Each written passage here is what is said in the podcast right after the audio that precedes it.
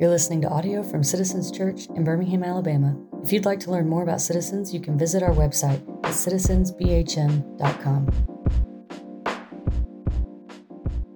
Who is familiar with the concept of the goat? Not this goat, but this goat. Well, maybe not that intense looking goat, but the greatest of all time. We're obsessed. We love it. You love a good goat joke. Yeah, yeah. It's for you, Caesar. It's for you. And we love talking about who's the GOAT, who's the GOAT in any sport, who's the GOAT in any industry, who's the most famous of famous. And um, in, in soccer, a lot of people think it's Lionel Messi. Look at this guy, even posing with a goat. How many football soccer fans do we have? That's for you, Will. So I'll be here all day. We'll go one by one. I'll find your thing. Skateboarding's up next, Josh. In women's basketball, most people think Diana Taurasi is the GOAT. She's a three time NCAA champion for UConn, three times in the WNBA, and she owns five gold medals. That is a lot. That is my entire adult life. She's been dominating globally. But the biggest GOAT debate we have is the NBA. It's Michael Jordan uh, versus LeBron James for most people. Maybe a little Kobe contingent in there as well. Maybe a Bill Russell, but it's mostly Michael Jordan versus LeBron James. And people go back and forth. But I am here to say definitively, per the scripture of the internet, YouTube clips, it's Jordan. He is the greatest of all time. Go to the YouTubes and watch him.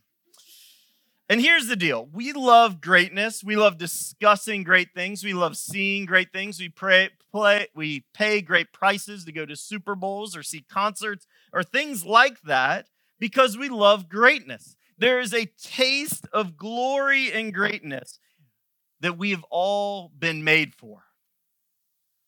See, God is glorious, and we're made in his image, and we are built to desire his beauty, his power, his glory Yet, because of sin, we desire glory for ourselves. We desire a glory apart from God. It's actually our design malfunctioning, it's a virus in our programming. That we were meant to serve a glorious God and in that way reflect His glory back to Him and enjoy it and bask in it like turtles on a log on a hot day. Or like a child jumping into a parent's arms after a long day of work that just bask in the glory that I'm loved and I'm safe and I'm held. That's what you were made for. We were made for this glory, but because we chose a long time ago in the garden to go another way, we've been glory hunting ever since, trying to get just a piece of meaning, of significance, of fame, of power, of glory, whatever you want to call it, but we keep finding out that worldly glory is just fool's gold. Ask anyone who made it, and they just start looking around, whatever making it may be to them. In Luke 9, Jesus heals a boy that no one else could. And look as the crowd marvels at the majesty of God. Verse 43. And all were astonished at the majesty, the greatness of God. But while they were all marveling at everything he was doing, Jesus said to his disciples, Let this sink into your ears that the Son of Man is about to be delivered into the hands of men. Jesus is telling us these same people who are praising his wonders will be the same, same people who will spit on him as he's crucified that will join in the chanting for his own death. But the disciples don't let these words sink in. They see the majesty or the greatness of God and begin to argue about their own greatness. See, the root word of majesty there is the same root word, mega, that's used in verse 46 for greatest. We're meant to see they saw the greatness of Jesus, they heard a warning, they ignored the warning, they ignore the majesty of God and start asking, What about me? Can I be great too? How great can I be? Even how much greater will I be than this guy or that guy? the people around us. Verse 46. And an argument arose among the disciples as to which of them was the greatest. They don't bask in Jesus' glory, but immediately start scrapping for their own. And Jesus gives these warnings because following Jesus is not a bait and switch situation. Jesus is worth it, but following Jesus is difficult. Jesus is going to say in just a few verses that he's set his face to Jerusalem, a trip he will not return from. His death awaits there. And all these disciples who are following him and excited, they're not realizing we're not going to go back home. That for most of them, they will be in Jerusalem and suffer. They'll be spread out and they will suffer. That things are not just on the up and up and up, up the glory mountain, but rather the pattern of the Bible and what's coming in their life is suffering, then glory. It's in every chapter of the Bible. It's a pattern that God's laid in a broken world to accomplish his will. But Jesus is patient with the disciples, and he's patient with us. If already you're like, oh, I feel a little pricked by, by some stuff, it's okay. Jesus is patient with us, he's patient with them. And the next scenes in Luke 9, it's scene after scene after scene of saying true greatness is following Jesus, and it won't look like the world. What you think is great in the world is about to be flipped on its head in the kingdom of God. Because in the kingdom of God, the way up is actually the way down. Take a look at me. Take, take a look at this in verse 46. An argument arose among them as to which was the greatest. But Jesus, knowing the reasoning of their hearts, whew, what a phrase. Not here to strike them down with knowledge, but reaching in and talking to their very soul, saying, There's more going on here than two toddlers bickering. There's something wrong in your heart that we got to talk about knowing the reasoning of their hearts, Jesus took a child and put him by his side and said to them, Whoever receives this child in my name receives me, and whoever receives me receives him who sent me. For he who is the least among you all is the one who will be great. That's what he speaks to their hearts. Listen, if you find yourself concerned about your position relative to others' positions, you have already lost. If someone's elevation at work depresses you, the problem is your heart, not them. If someone's elevation at work or in your extended family or church depresses you, your heart is the problem. The disciples should be floored with a glorious Jesus. We should be floored that God would use us at all. But instead, the disciples are busy arguing about their potential elevation in the future that hasn't even happened. They're having a hypothetical argument about who's great among them. And what we would call this is scorekeeping. And we love to keep score of all the rights and wrongs of everyone else and act as God, keeping score like we know people's hearts, keeping score like we know their motivations, or we're even qualified to measure their goodness versus ours. And what scorekeeping is, who will be greatest? It's manipulation because it doesn't stay a ledger in our mind, but it oozes into every morsel of gossip, every snide comment, every help withheld, every poor pouting when things don't go our way. We subtly create coldness and drama based on keeping score of, well, I'm greater than them. It's not just a mental game, it's a reasoning of the heart. Scorekeeping steals love from others because you cannot manipulate someone and love them at the same time. They're opposites. It can't happen. And be sure when we're seeking our own glory by scorekeeping, which is what it is, because we always end up on top of the scorecard. We're seeking our own glory by counting out everyone else's enemies or less than. When we do that, when we seek our own glory, for sure we've stopped seeking Jesus' glory. We can't do both. In life, we honor those above us, we honor those below us, we honor those beside us. Because 1 Peter 2:17 tells us there's no situation that doesn't call for a level of honor over self-exaltation.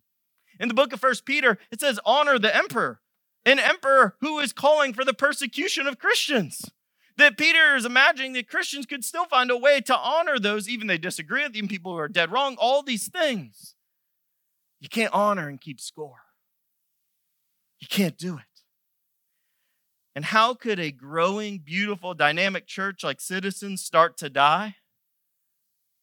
When we start being offended at every change and elevation as the church grows and pursues its mission. Whew. That's something to sink down to the reasoning of our heart. Do I keep score? Because if I keep score, I can be sure I'm already losing.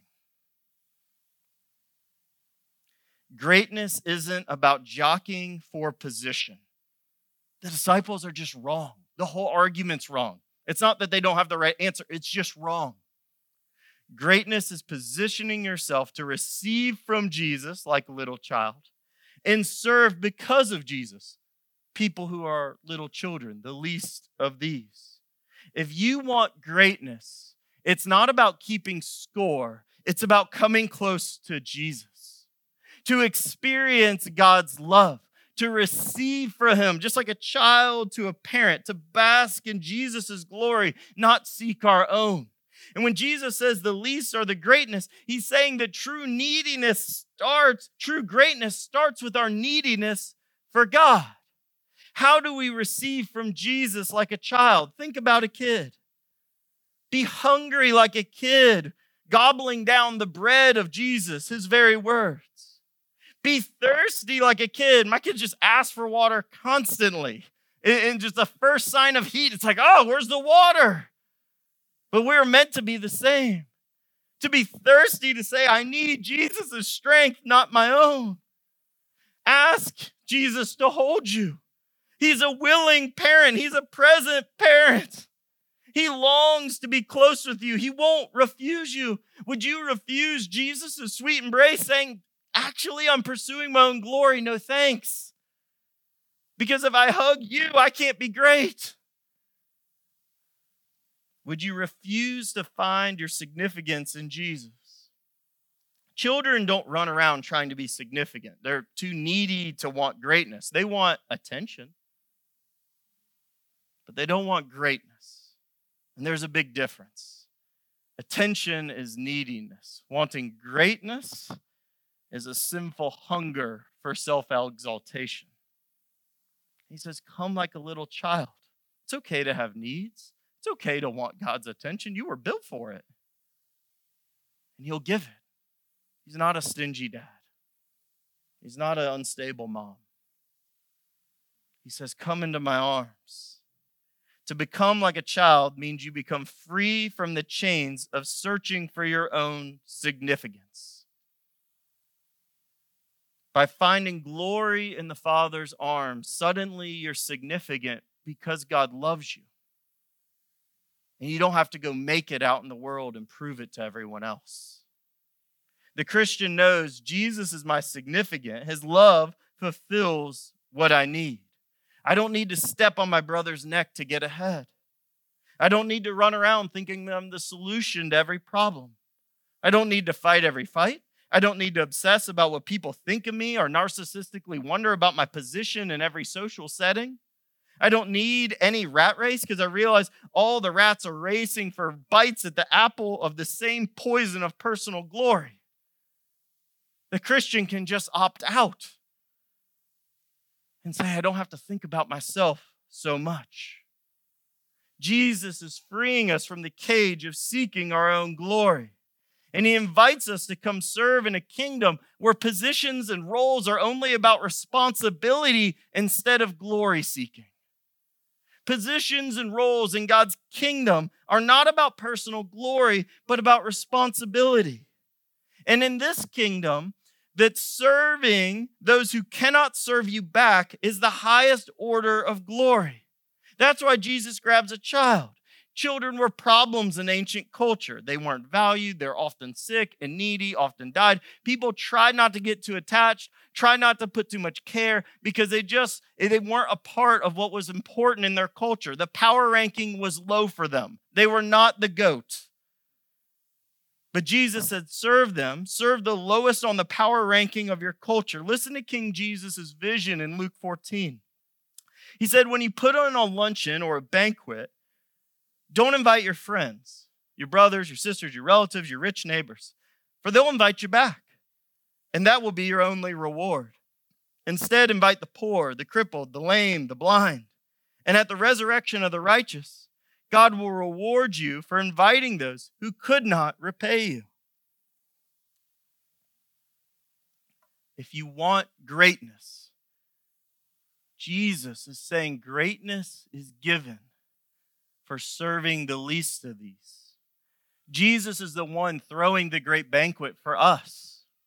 When we meet these needs physically in this life, meet the needs of folks that are struggling, that are hurting, that are that may be crippled or in prison or poor or blind or lame, we are showing a giant mirror that Jesus is doing this for everyone because we're all spiritually blind. We're all spiritually lame. We're all spiritually in prison. We're all spiritually crippled. We're all spiritually poor.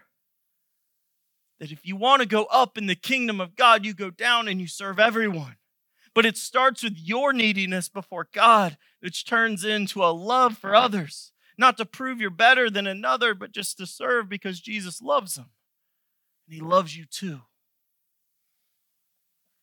But that's not all. Verse 49 the disciples encounter something brand new to them. They've never met this. John answered, Master, we saw someone casting out demons in your name, and we tried to stop him because he doesn't follow with us. But Jesus said to him, Do not stop him, for the one who is not against you is for you. The disciples, the disciples struggle to learn that they don't have a monopoly on Jesus that Jesus has chosen them, Jesus is investing in them, but God is on the move with or without them. And we learn greatness isn't about you or your tribe. Greatness is about focusing on Jesus. Our posture towards other Christians, other churches, other ministries, other movements is humility and all other answers are unacceptable. Unity in Christ is enough for diversity of movements that requires a maturing humility in us.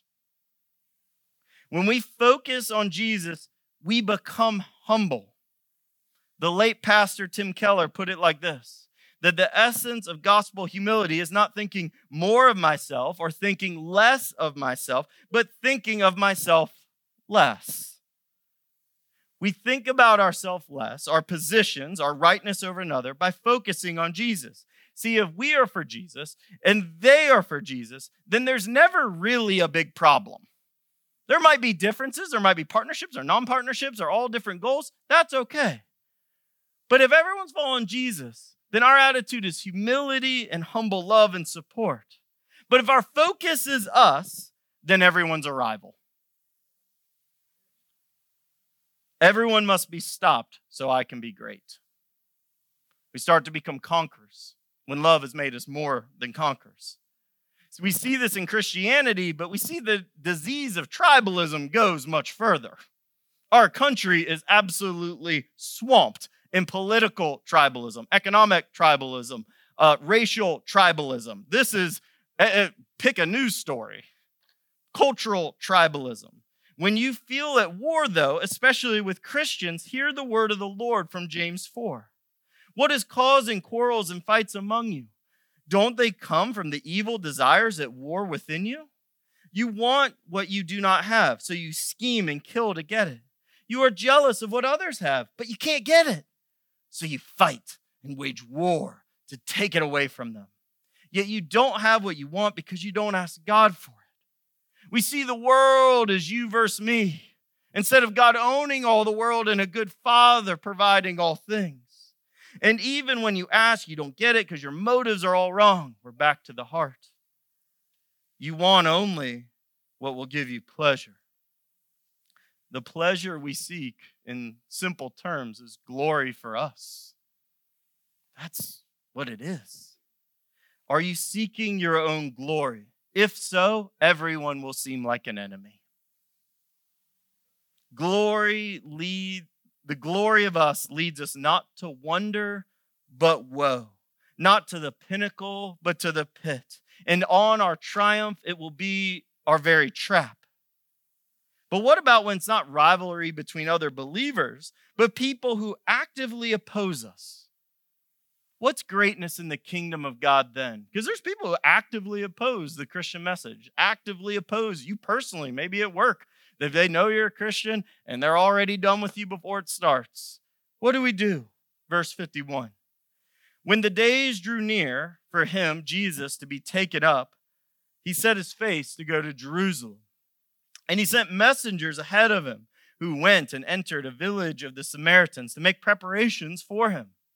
But the people did not receive him because his face was set towards Jerusalem. And when his disciples, James and John, saw it, they said, Lord, do you want us to tell the fire to come down from heaven and consume them? But Jesus turned and rebuked them, and they just went on to another village. Now, the Jews hated Samaritans, and the Samaritans hated the Jews.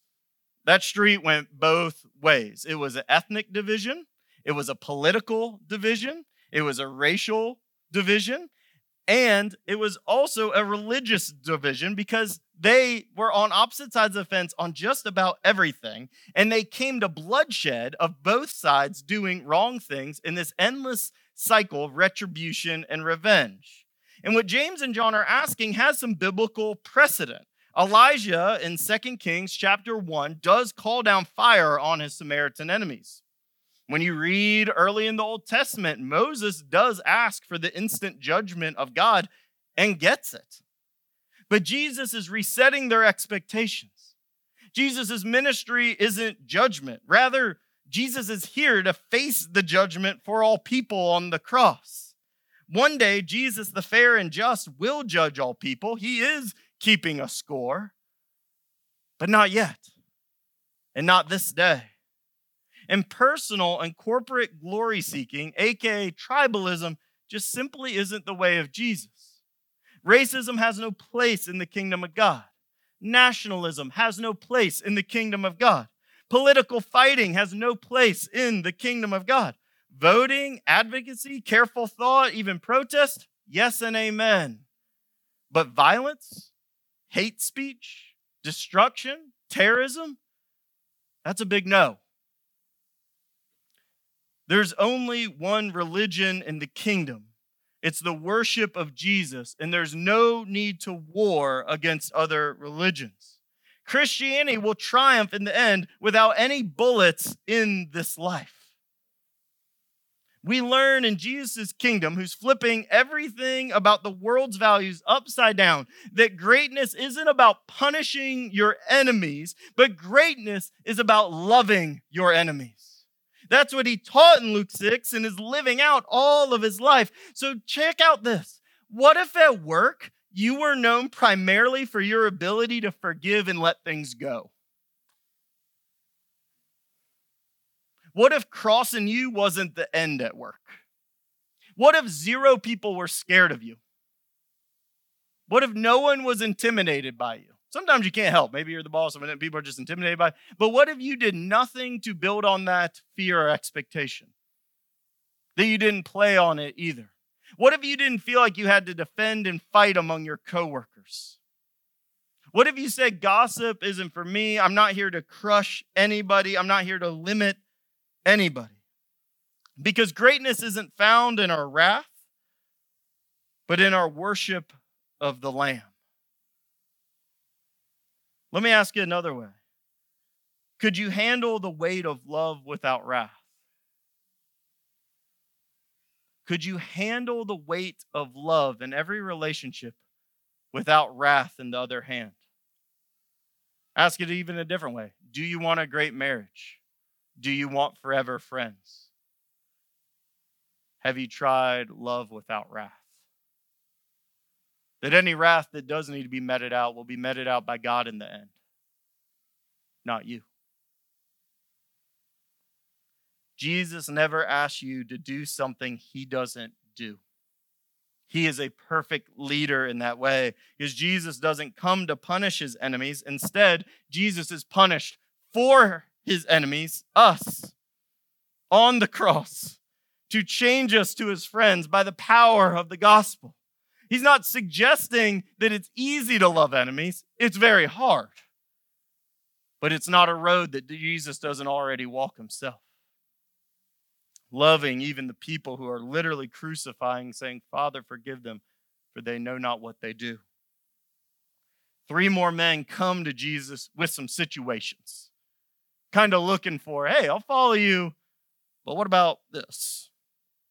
Verse 57 Jesus has a single answer for all of them.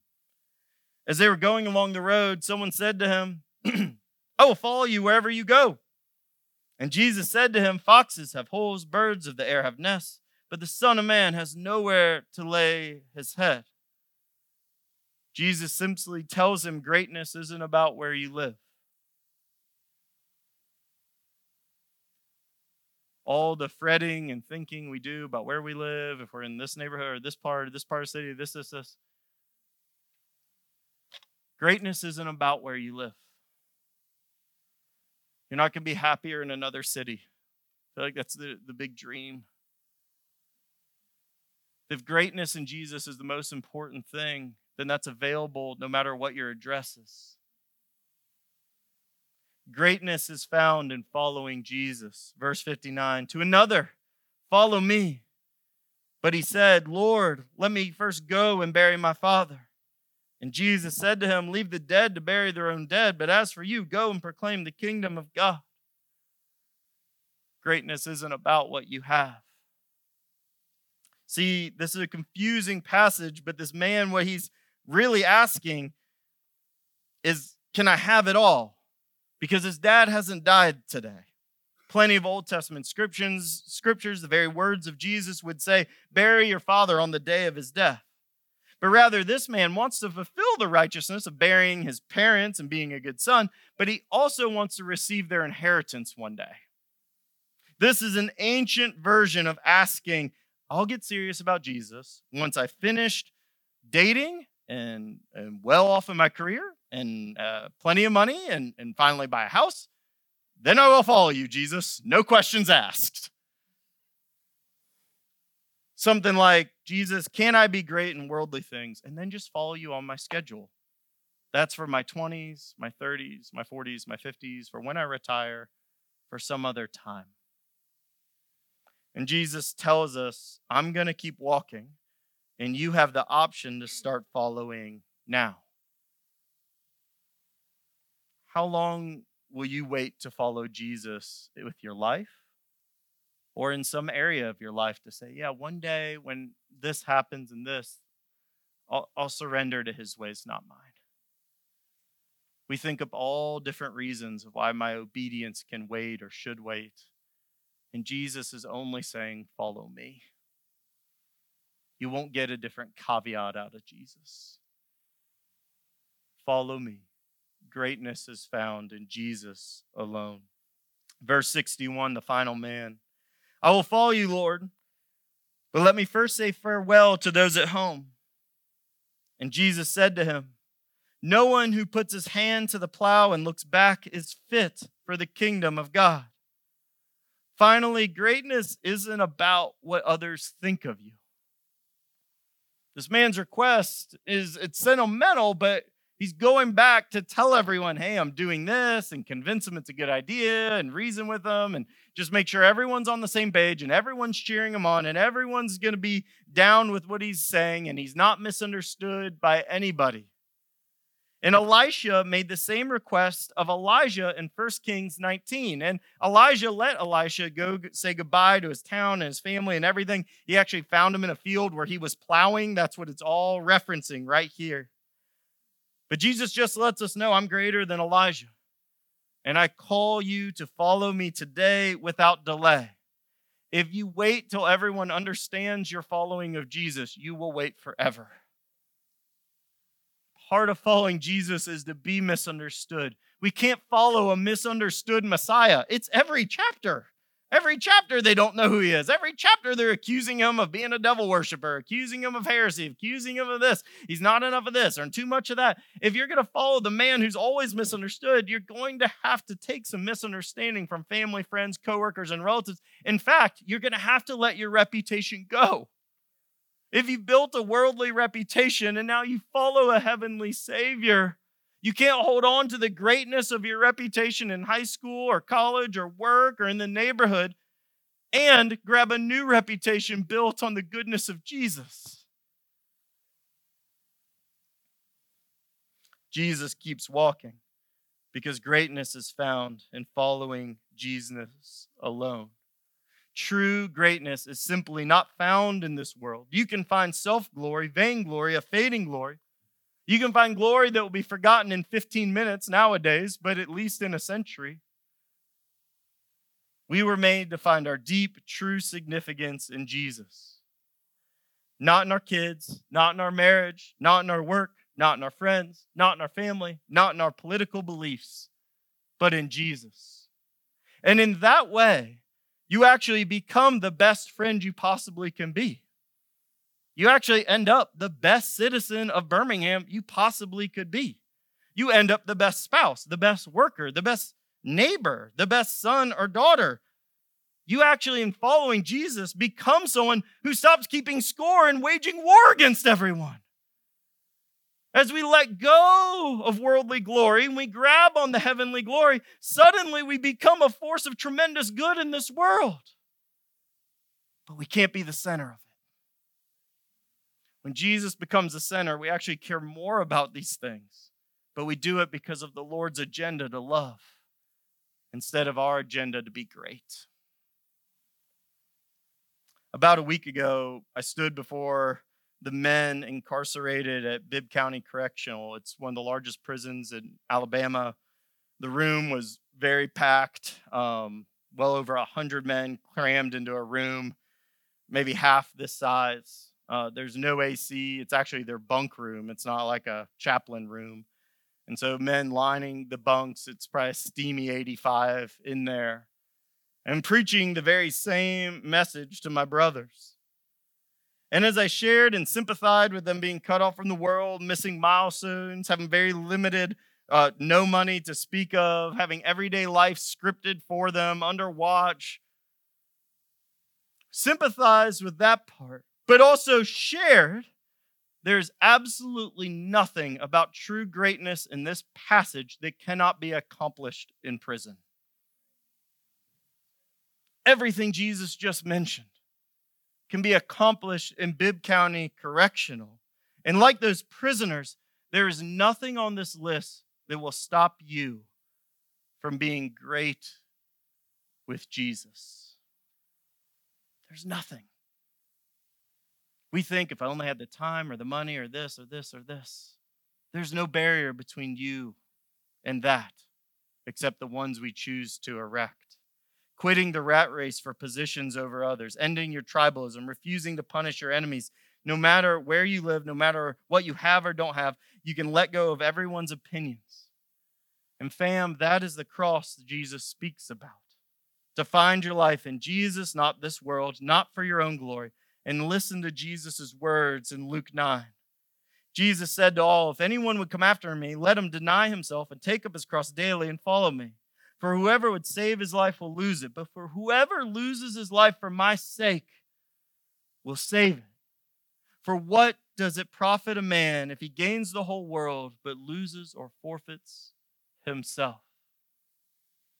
Church, I encourage you, take the next step of letting go whatever it is to follow Jesus with your whole heart, choosing that his glory is better that Jesus' glory is where you belong and that your glory won't lead anywhere at all.